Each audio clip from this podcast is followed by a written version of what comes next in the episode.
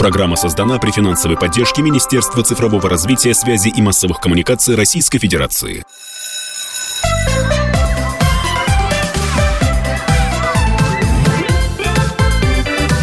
Родительский вопрос. Здравствуйте, друзья! В эфире «Родительский вопрос» и впереди у нас новогодние каникулы. Поэтому Мария Баченина, которая вот прямо сейчас говорит, и Александр Милкус, который заговорит через секунду, будут подводить итоги, конечно же, 2023 года. Итоги системы образования, итоги воспитания, итоги государственной, частной. В общем, все то, что действительно имеет значение для нас, родителей, для наших детей и, в принципе, для семьи, ну, какой мы ее с вами представляем. Саша, здравствуйте.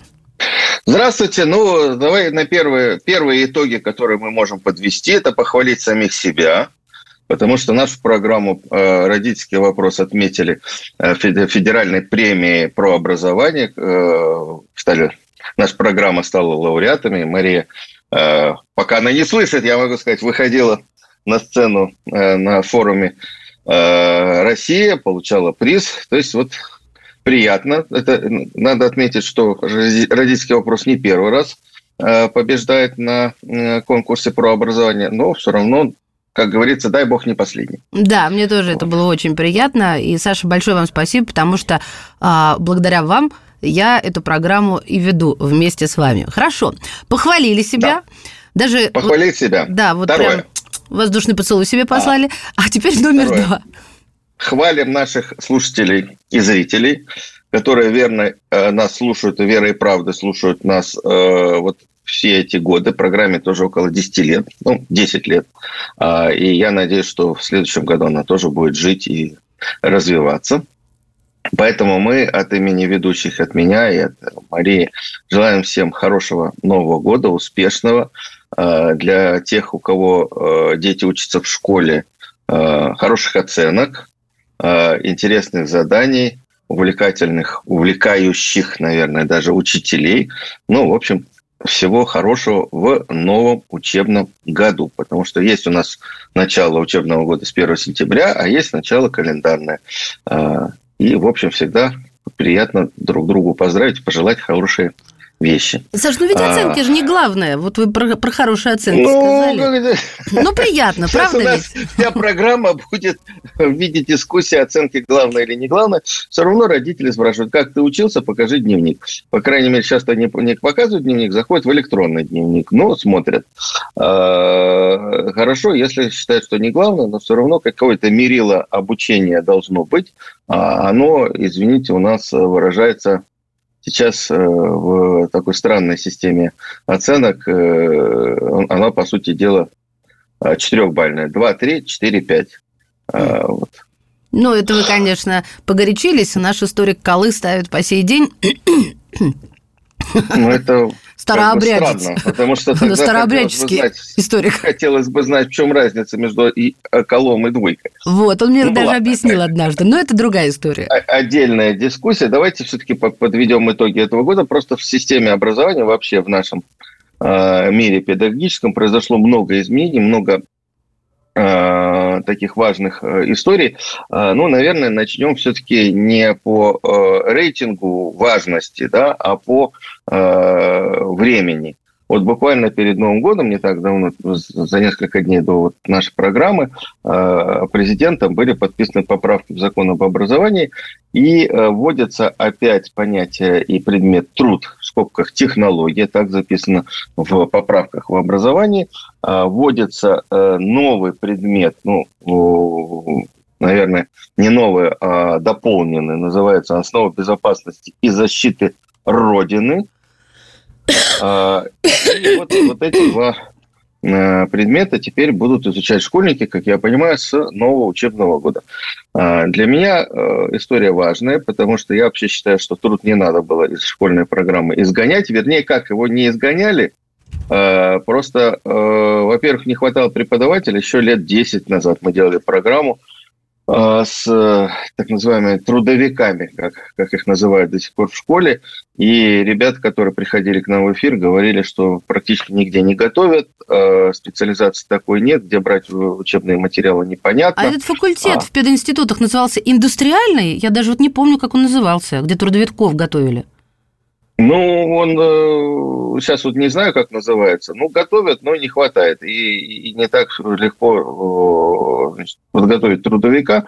Э, это первое. Второе, программы вообще не было. Школы, время, которое было отведено, отведено на технологии, тогда так это называлось последние десятилетия, использовали так, как они хотели. Кто-то занимался дополнительно IT, кто-то занимался дополнительно а, литературой и тому подобное, считаю, что это все-таки второстепенный предмет. И третья проблема, которая э, была, о которой мы много раз тоже говорили, э, многие школы э, очистили, так сказать, кабинеты труда от оборудования, которое э, там был, стояло еще с советских времен. Я понимаю, почему очистили. Мне директора школы рассказывают, что там стояли по всей стране, по всей большой стране тогда, советской, а, в основном токарные слесарные станки которые, в принципе, э, устарели еще в советское время. Сейчас, естественно, таких уже а, нету. И, в общем, когда ушли трудовики, которые знали, как на них работать, как учить работать на них школьников, э, многие школы просто сдали эти старые станки на металлолом. А помещений, которых всегда в школе не хватает, всегда-всегда, какой бы школы ни было, а, стали использовать просто как обычные классы. И вот теперь вопрос, чем эти классы наполнять. А, понятно, что не станками. А, и понятно, что вряд ли удастся поставить туда станки с ЧПУ, потому что все-таки это дорогая вещь, и она не занимает один класс, она занимает большее пространство, как если мы говорим про систему. В общем, тем, кто будет сейчас этот предмет собирать э, заново и упаковывать, много чего э, важного, интересного придется сделать. Ну, в общем, надеюсь, что это важно. Потому что мне кажется, что одна из основ э, образования, если мы говорим про советскую и наследующую ее российскую систему образования, это, конечно, умение думать головой и работать руками. А мне кажется, а... вот я, я сейчас сижу, вспоминаю эти замечательные сдвоенные уроки под названием «Труды». И какой кайф это был, потому что мы это за учебу-то не принимали, а, что-то там приготовить. Ну, шитье это было сложно, вышивание, да, вот штопка. Но я благодаря этому научилась всему. И я, знаешь, как, как ты говорят, я, я не варю яйцо до состояния мягкого, как мне однажды сказал человек, у которого не было трудов. Вот, понимаете? Я знаю, как их варить. Такой элементарный навык получила. А вот сейчас, конечно, дети даже не знают, как подобраться к плите. Мне бы хотелось, чтобы было даже вот не все эти, а, как вы сказали, чепу, шмыпу, да, а чтобы они умели квасить капусту, чистить картошку – и, так сказать, готовить себе хотя бы какие-то элементарные вещи. Потому что у нас же вообще все готовить перестали. Все. Молодежь вся ну, питается по заказу. Я думаю, что обучать, э, как квасить капусту, нужно дома. Нет, это первый а... урок на трудах у девочек, самый первый вообще, как только начинаются труды. Вот был. Я до сих пор помню, как ее квасить, благодаря этому. Никто меня дома не учил. В школе учили, в школе. Ну, Может, и школе нужно, не знаю. Э, но э, прививать ценность труда, как э, такой вот человеческой, одной из человеческих ипостасей, да, мне кажется, что это важно, и хорошо, если школа будет с этим справляться совместно с семьей. Вот этот сто процентов. Я тоже хочу сказать, что я благодарен своему трудовику. Он уже был, он очень пожилой у нас, и бывший военный, и, в общем, много чему нас научил. Но это Я то думаю, поколение что... трудовиков, которые с войны еще, которые воевали, да, и вот дорабатывали в школах. Правильно я понимаю? Я думаю, что я не застал по поколению учителей трудовиков, угу. которые воевали.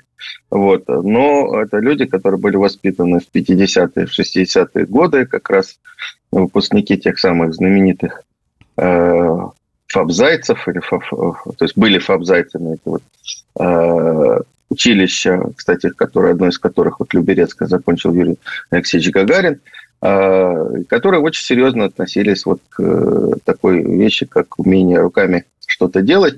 Ну, по крайней мере, я знаю, что до сих пор вот наше поколение отличается тем, что мы можем благодаря школьной, школьной закалке и электрическую цепь собрать и разобрать и починить электричество, починить э, какие-то там э, сантехнические вещи. Я, например, совершенно э, легко дома все чиню, и, конечно, это тоже благодаря школе. Э, я знаю, что последние годы была дискуссия, а нужно ли гендерное различие. То есть вот если мальчики хотят учиться э, готовить, ведь сейчас же все, ну, практически все шеф, шеф-повара и сушефы известных ресторанов – мужчины. А, и вообще вот считается, что высокая кулинария – это а, мужское дело. Правильно, а женщине а, же на кухне надо, дома сидеть, куда ей? На кухне, да. Да, в калашный ряд-то лезть. Вот. Поэтому была дискуссия, не знаю, как она будет дальше решаться, это могут, могут решать на уровне школы, э, нужно ли мальчиков учить кулинарии вообще. А девочек, Саш? А, а, а девочек тоже, значит, э, объяснять, что такое робототехника. И Я розетку подобное. могу чинить и утюг благодаря как раз вот, э, ну, это уже в институте проходили эти цепи для меня, в школе-то не пускали, но я считаю, что нужно, чтобы все готовили и все чинили. Друзья мои, мы прервемся буквально на несколько мгновений и вернемся к нашим итогам уходящего 23 года. Это родительский вопрос. Не отключайтесь.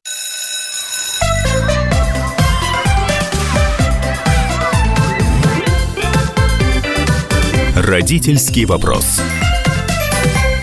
Снова здравствуйте. Это «Родительский вопрос». У микрофона Мария Баченина и Александр Милкус. И благодаря Александру и моим наводящим вопросам мы сегодня подводим итоги 2023 года. Вот, мне тоже кажется, что сейчас вот я бы гендерно не, не разделял, и Мальчики тоже должны понимать, как устроена работа на кухне, потому что ну, действительно могут выбрать такую профессию, важную профессию, и шеф-повара, и, повара, и так далее. Кстати, в колледжах, направлениях подготовки, связанных с кулинарией, очень много мальчиков. Это считается такой более-менее престижной работой. А девочки совершенно точно, я вот думаю, что на трудах, конечно, нужно заниматься. И последние годы в школы, кстати, поступали наборы и образовательные программы к ним по робототехнике, по работе с беспилотниками, техникам, по обучению таким вот э, навыкам современным. А я думаю, что тоже не надо делить, потому что есть замечательные девчонки, которые участвуют в соревнованиях. И раньше вот это World Skills был, сейчас мы свои соревнования проводим, и школьники тоже в них участвуют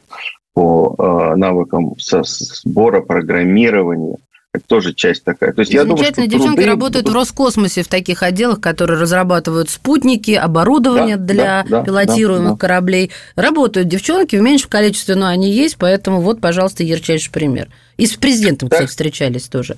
Так что, в общем, э, интересная история. Мне кажется, что вот такое развитие будет полезно, интересно. И э, я думаю, что посмотрим, сколько лет понадобится для того, чтобы, в общем-то, восстановить систему преподавания технологии труда. А вот это, ну, кстати, надеюсь, очень что... интересный вопрос, Саш, потому что я часто люблю наблюдать, как в обществе прививается а, то или иное новшество или хорошо забытое старшество. да?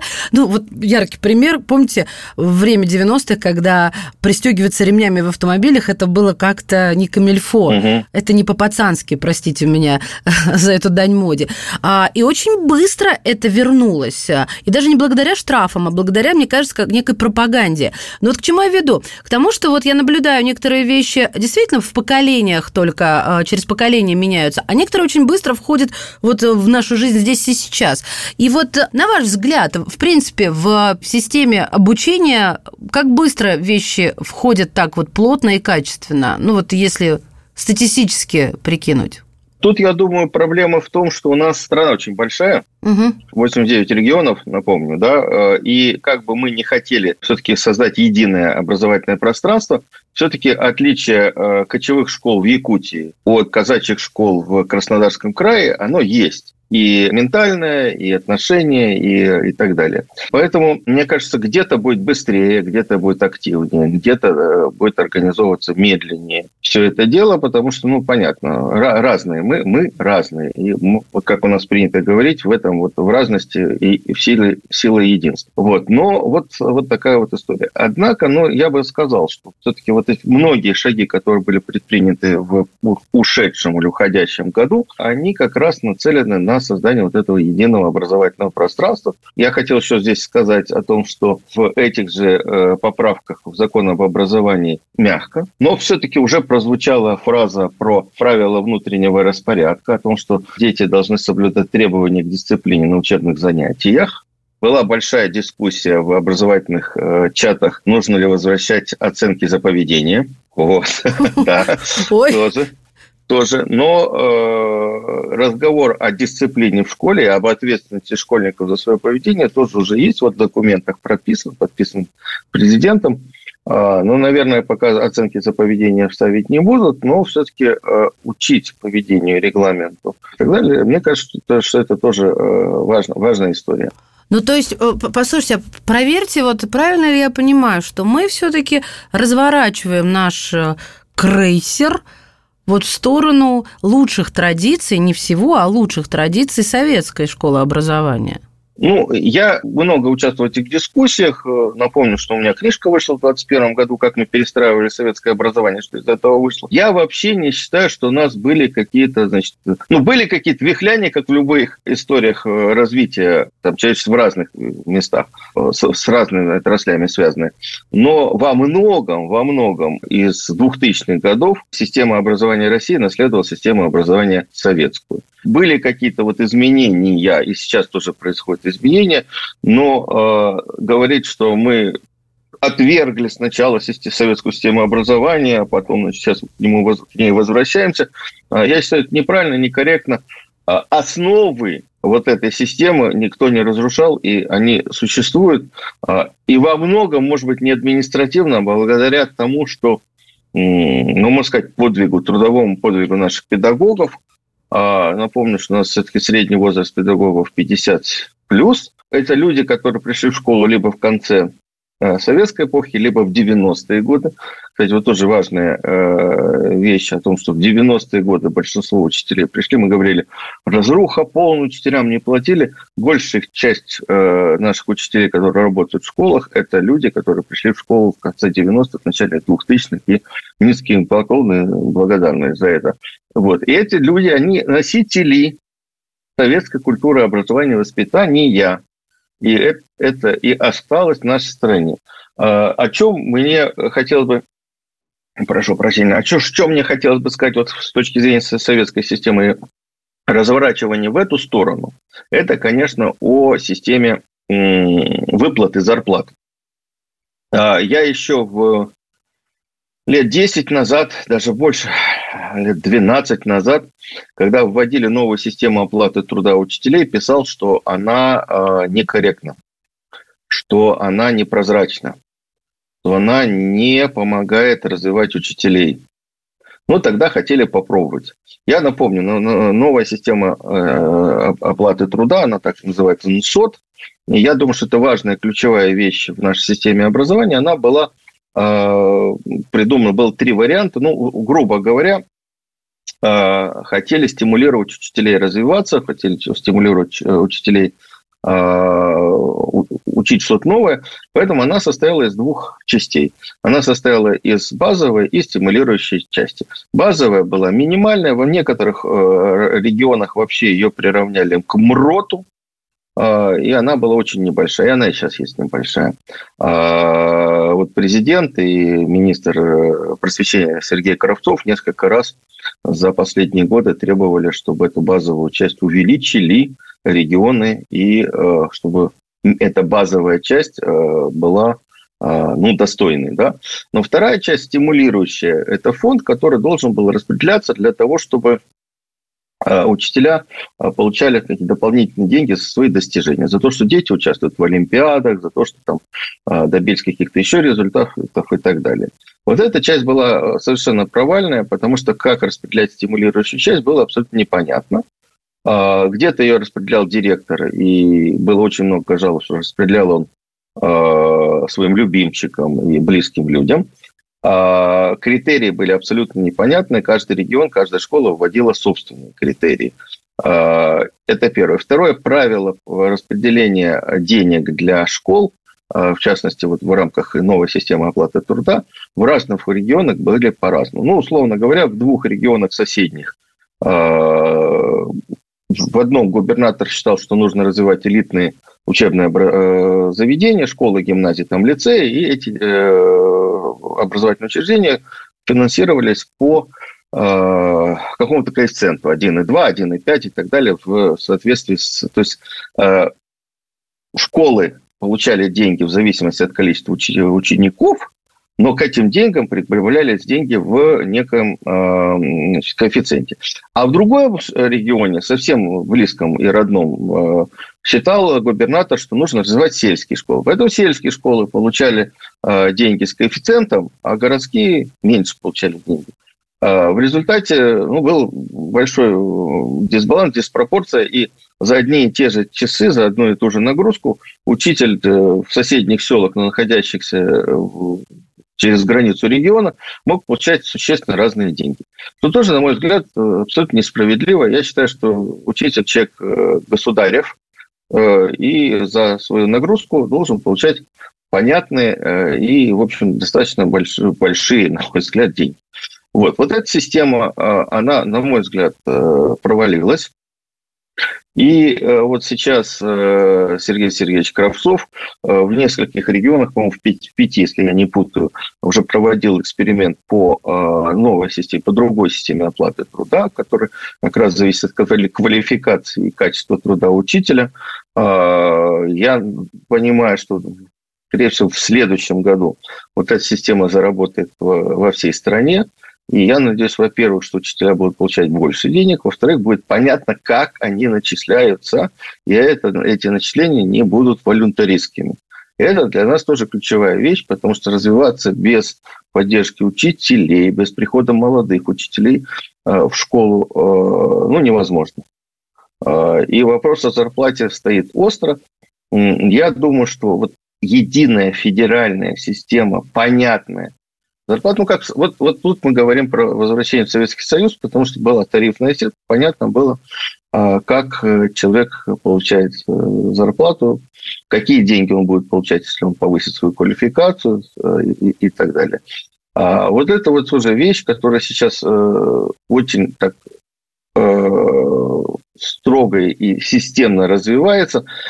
И я считаю, что это правильно, потому что вот ну, накосячили. Накосячили с вот этими реформами в системе э, финансирования образования. И я считаю, что это, этого достаточно, хватит. Сейчас еще одна небольшая пауза, уйдем на новости, ну а затем в эфире «Комсомолки» снова родительский вопрос в эфире.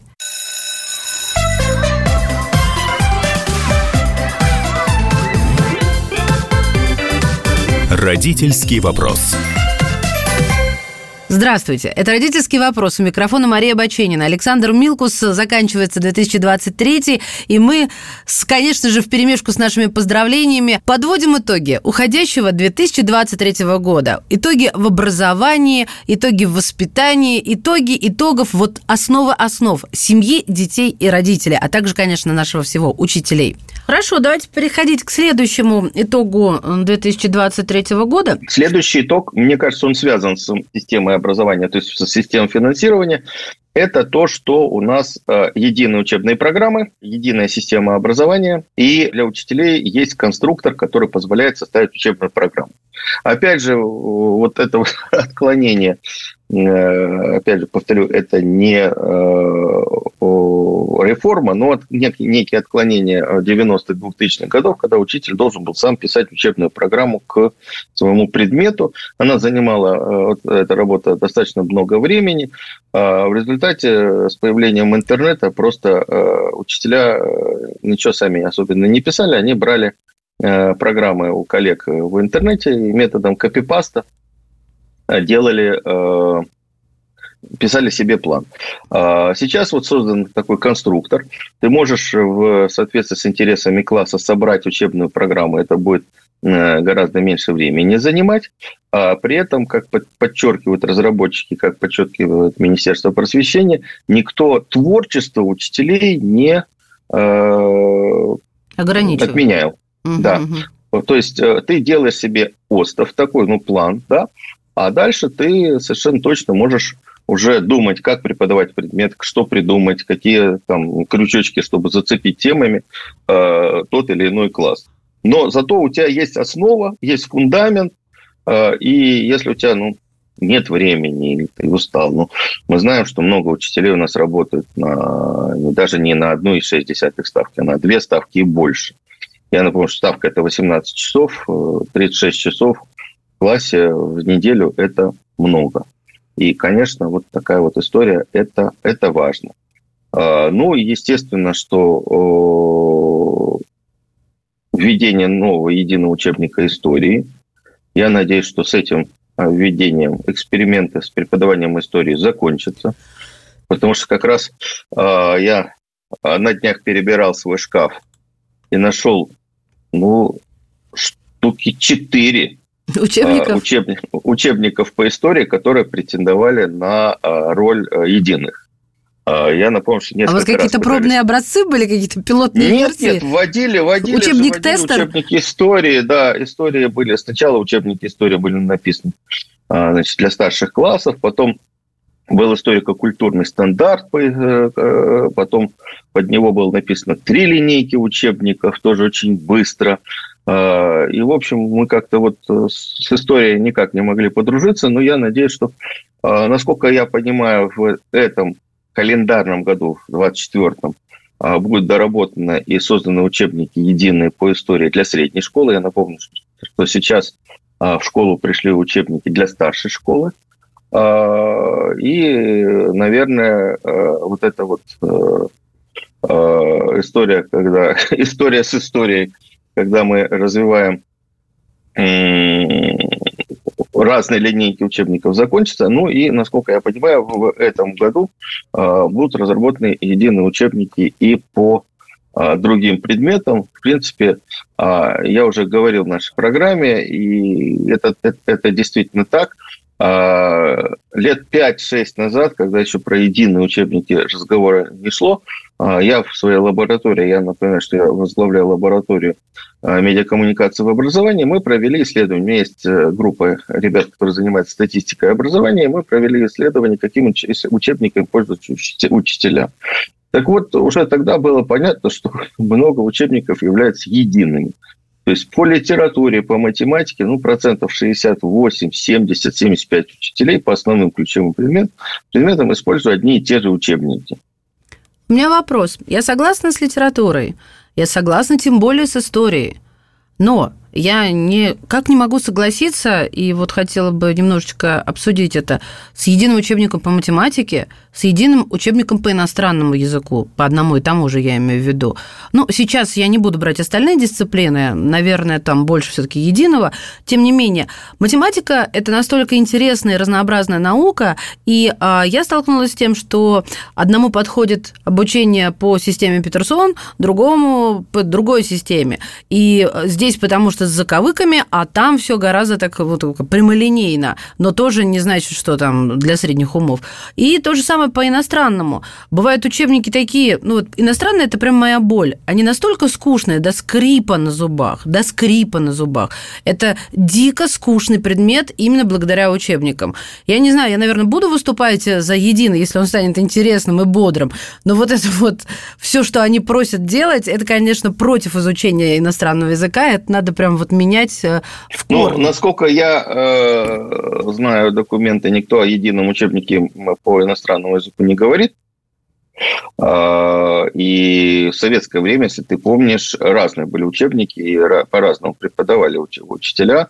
А, некоторые даже значит, предлагали купить дополнительно оксфордские учебники и так далее. Они тогда, в 80-е годы, уже были в продаже.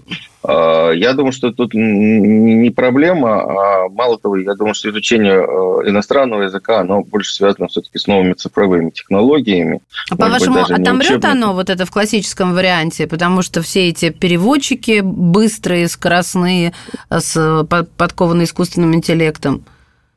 Ну, для меня изучение иностранного языка, как изучение любого предмета, это развитие мозга. Это тренировка мышления, памяти и тому подобное. И, конечно, я думаю, что молодые люди современные должны знать иностранные языки просто для того, чтобы быть современными и а, ученые могли читать тексты на иностранных языках. А что вы математику Кстати, обошли, Саша? Вот, про математику я могу сказать э, вот что. А, во-первых, во-первых, э, никто не ограничивает количество учебников в школе. Вот это интересная история, я бы ее подчеркнул. А, может быть, единый учебник, однако учитель имеет право приним, как дополнительное учебное пособие использовать любые учебники, даже те, которые не вошли в федеральный перечень и не прошли экспертизу. Это уже дело ответственности учителя, какие еще инструменты ему нужны для обучения. Э, так же, как учебные программы, ограничивать творчество учителя никто не собирается. Э, я считаю, что учебников может быть несколько по математике. У нас очень много сейчас делается для развития математического образования. Вот Иван Ященко, который а, является таким а, флагманом развития математического образования много делает, есть много интересных учебников, есть учебники углубленные, есть учебники обычные. Тут, знаешь, ведь вопрос в запросе. Я не могу сказать, что мне нравится идея, когда ЕГЭ разделили на два, по математике разделили на профильный и базовый уровень, вот, базовые достаточно легкие, а профильные достаточно сложные. А, ну, наверное, все-таки э, можно было сохранить ту систему, которая есть, э, и э, просто определить порог, при котором считается, что ты сдал математику или не сдал. Uh-huh. А, вот. Ну, в общем, с этим, с этим, с этим, мне кажется, что в общем, дело неплохое, неплохо идет у нас. И я бы хотел еще подчеркнуть вот что. Э, мы же в этом году большие молодцы, если мы подводим итоги года, мы большие молодцы. Наши э, команды школьников, российских школьников, на международных олимпиадах завоевали 43 медали, 34 золотых, 8 серебряных, одну бронзовую. А, несмотря на вот такое э, отношение к нашей стране за рубежом и не очень честное поведение, мне кажется, что Э, наши ребята выступили очень мощно. Это и э, математическая олимпиада, кстати, все ребята там получили 5, 5 золотых, одну серебряную, все, все члены команды получили медали э, в олимпиадах по химии, биологии. Ну, в общем, молодцы, молодцы. Что тут можно сказать? Это же не просто так, что вот школьники собрались и победили. Да? Это говорит о том, что если мы говорим про продолжение традиции советской школы, это как раз э, традиция работать с э, одаренными ребятами. И опять же мы говорим о системе. Система э, поиска, поддержки талантов э, школьников тоже у нас выстраивается. У нас э, сначала возник Сириус, Потом, по э, примеру Сириуса, возникли региональные центры развития талантливых ребят. А сейчас большинство наших команд, школьников, э, готовятся к международным олимпиадам тоже в Сириусе, в федеральной территории по Сочи. И э, если мы говорим о... То есть мы говорим о том, что много ребят побеждает, а это значит, что больше количество, большее количество ребят вовлекается в эти олимпиады, и э, чем больше ребят, тем больше шансов, что мы найдем вот самых-самых таких, как говорили раньше, звездочек, которые могут нашу страну представлять на международной арене. Еще одна небольшая пауза, уважаемые радиослушатели, и родительский вопрос вновь в эфире. Не теряйтесь.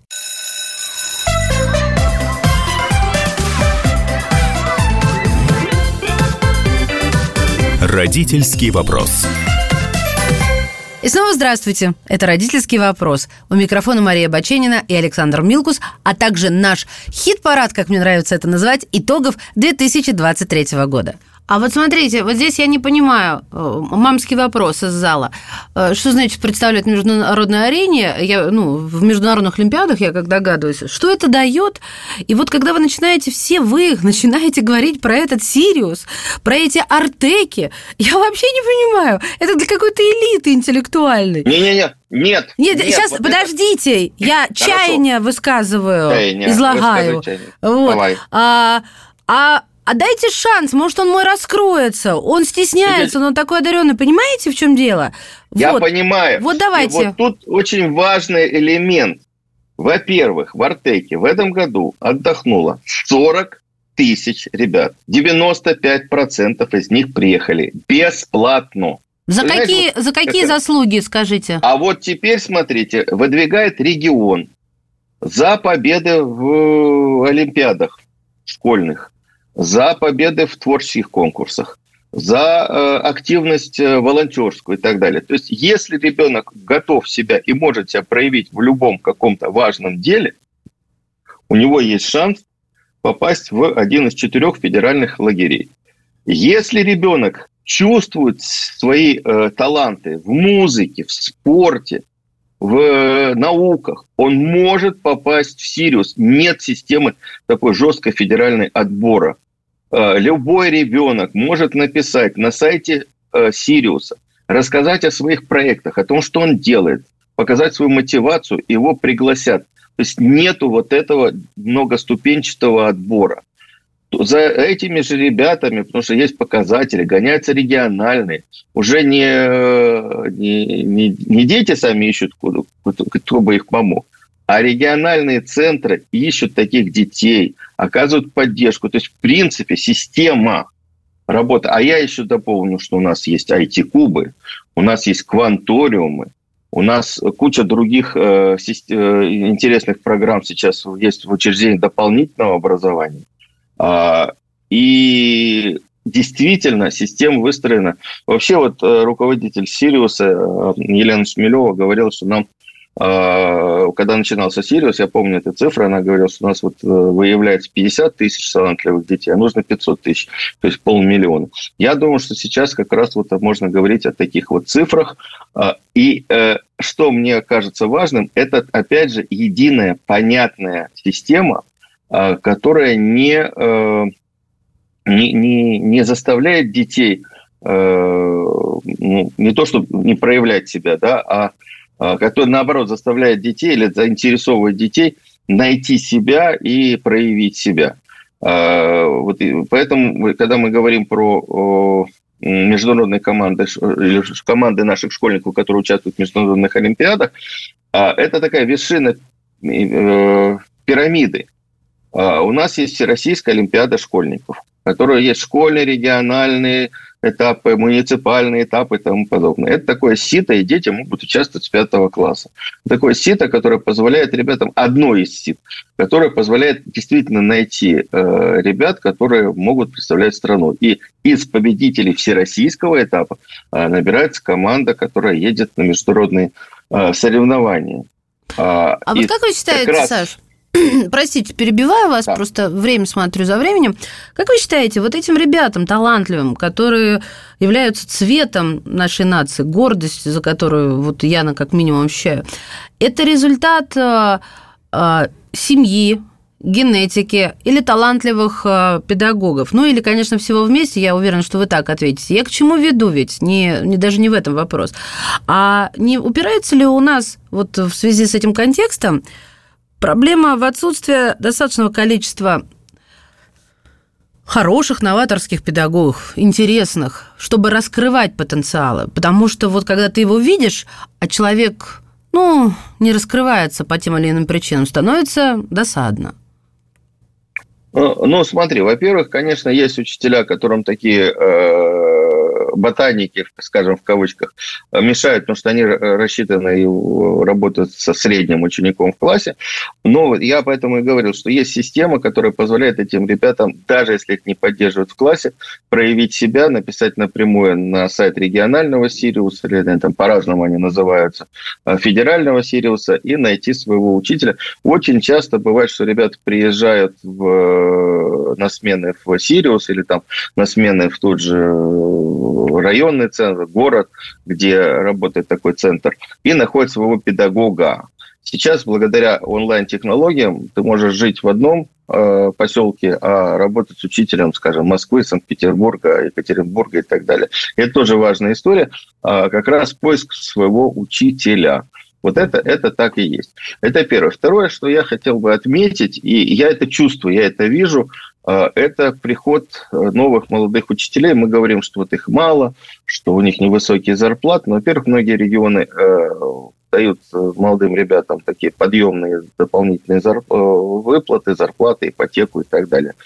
Я познакомился за последний год, наверное, за последние года два с каким-то фантастическим количеством молодых ребят лет до 30, которые работают в школе с таким задором, с таким интересом, с таким а, новым подходом.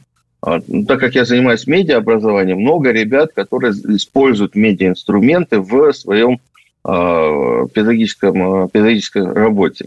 А, очень интересные ребята, они учатся. Это и, э, во-первых, очень интересная э, поросль такая, я бы сказал, советники директоров по воспитанию. В основном это такие прям драйверы такие. А, я уже даже сравниваю, вот в наше время были вожатые, пионер-вожатые, его, и ребята вот советники. А, советники, по-моему, круче. Они очень интересные. Ну, ну, вот, по крайней мере, с теми, с кем я общался, ну, просто я бы очень хотел с ним, если бы я был школьником. Просто и их много учат, их поддерживают, у них все время учеба, у них э, обмен опытом и так далее. А второе направление – это э, молодые предметники. А, тоже с очень интересным опытом, с интересными подходами – а, сейчас же э, большинство педагогических вузов дает две специальности. Допустим, преподаватель математики и физики, преподаватель географии и иностранного языка, кстати, а, и, и так далее. И эти вот ребята, конечно, с более широким кругозором приходят в школу, и с ними, с ними очень интересно. А, и вот как раз, если мы говорим про итоги года, у нас в этом году, это как раз закончился недавно год педагога и наставника, было много профессиональных конкурсов.